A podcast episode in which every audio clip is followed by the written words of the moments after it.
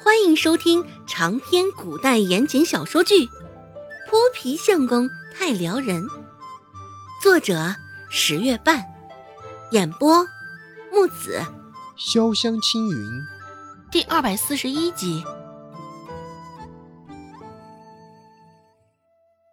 一双眼睛往周芷的身上瞟着，其中幸灾乐祸的意味甚是明显。只是周芷端着饭碗，对于孟婆子的话与周有巧的眼神，像是没有察觉一般，依旧有条不紊的吃着饭。孟婆子的那双三角眼一眯，毒辣的话继续从嘴里蹦出来：“哼，别的本事没学到，勾栏院的本事倒是学的挺快的，一套一套的。”竟是想着怎么勾引男的。现在一看到周成那张脸，孟婆子就觉得晦气。对待周成，孟婆子也是对待讨债鬼一样的态度。听着孟婆子这般恶毒的话，极度阴郁的周有巧这才有了些许的好转。周有巧顺从的说道：“啊，周芷年纪还小。”难免会生出旁的想法，走上歧途。孟婆子下意识的说道：“周芷还算是个好的，至少还晓得挣钱回来。我说的是周成这个臭丫头，吃饭勾引男人倒是在行的，小贱蹄子，一肚子的坏水。”听到了这，周有巧瞪大了眼睛。这搞了半天，他竟然搞错了。周有巧一脸惊愕的问道：“啊，你说的是周成啊？”小姑母这是很意外，还是很遗憾呢？周芷将饭碗稳稳的放在桌上，看着坐在对面的周有巧，朝他一挑眉，看着他这般模样。周有巧就觉得接下来应该不会有什么好事发生了。不是啊，我今天听到有路人提及你与顾寒生。在周芷的眼神中，周有巧下意识的解释道：“该死的，这丫头年纪虽小，人倒是厉害的不行。”周有巧心里暗骂道：“现在就算只是简简单单的被盯着。”周有巧心里也发慌的不行，明明他吃的盐，比周有巧吃的饭都多了呀。周芷轻扯嘴角说道：“哦，你说这啊？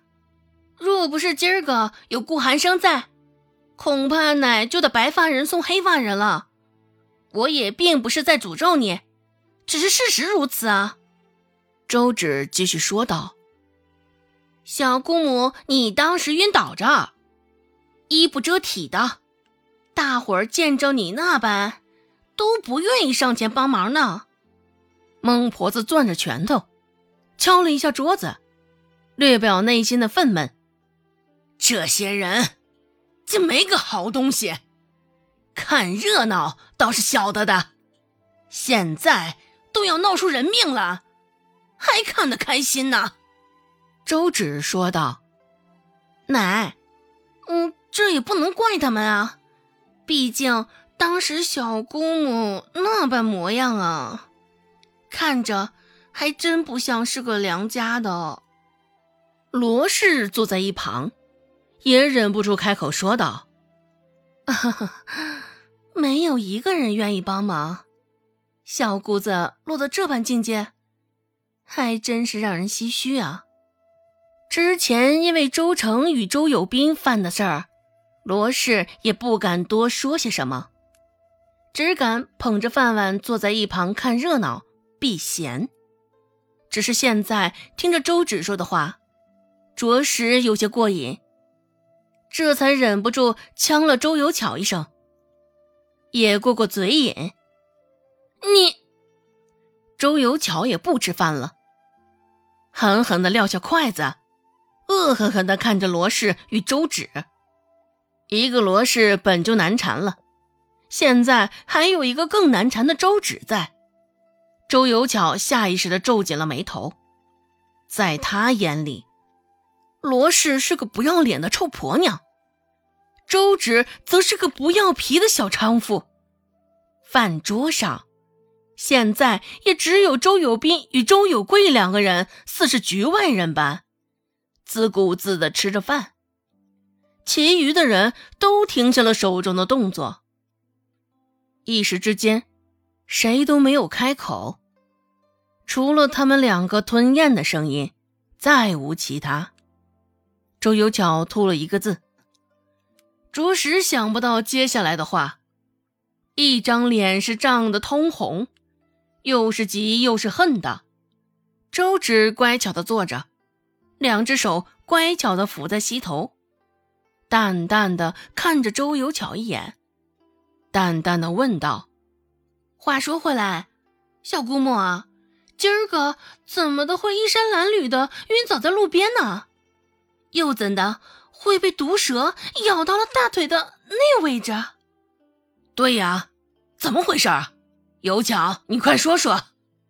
现在孟婆子心底也有了怀疑，一双三角眼现在正盈盈的盯着周有巧。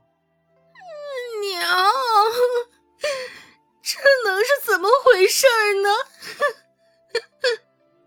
周有巧的眼泪说来就来，没一会儿就溢满了眼眶。停顿了片刻，周有巧擦了擦眼泪，这才继续开口：“还不是因为三天的时间快到了，我急着将这二十两银子拿回来，想着想着上山抄近路走，没成想。”碰碰到了狼，又碰到了蛇。听到他这么说，孟婆子的脸色这才好转。行了，别哭了，快吃饭吧。周芷直直的看着周有巧，朝他咧了咧嘴角，有些东西看破不说破。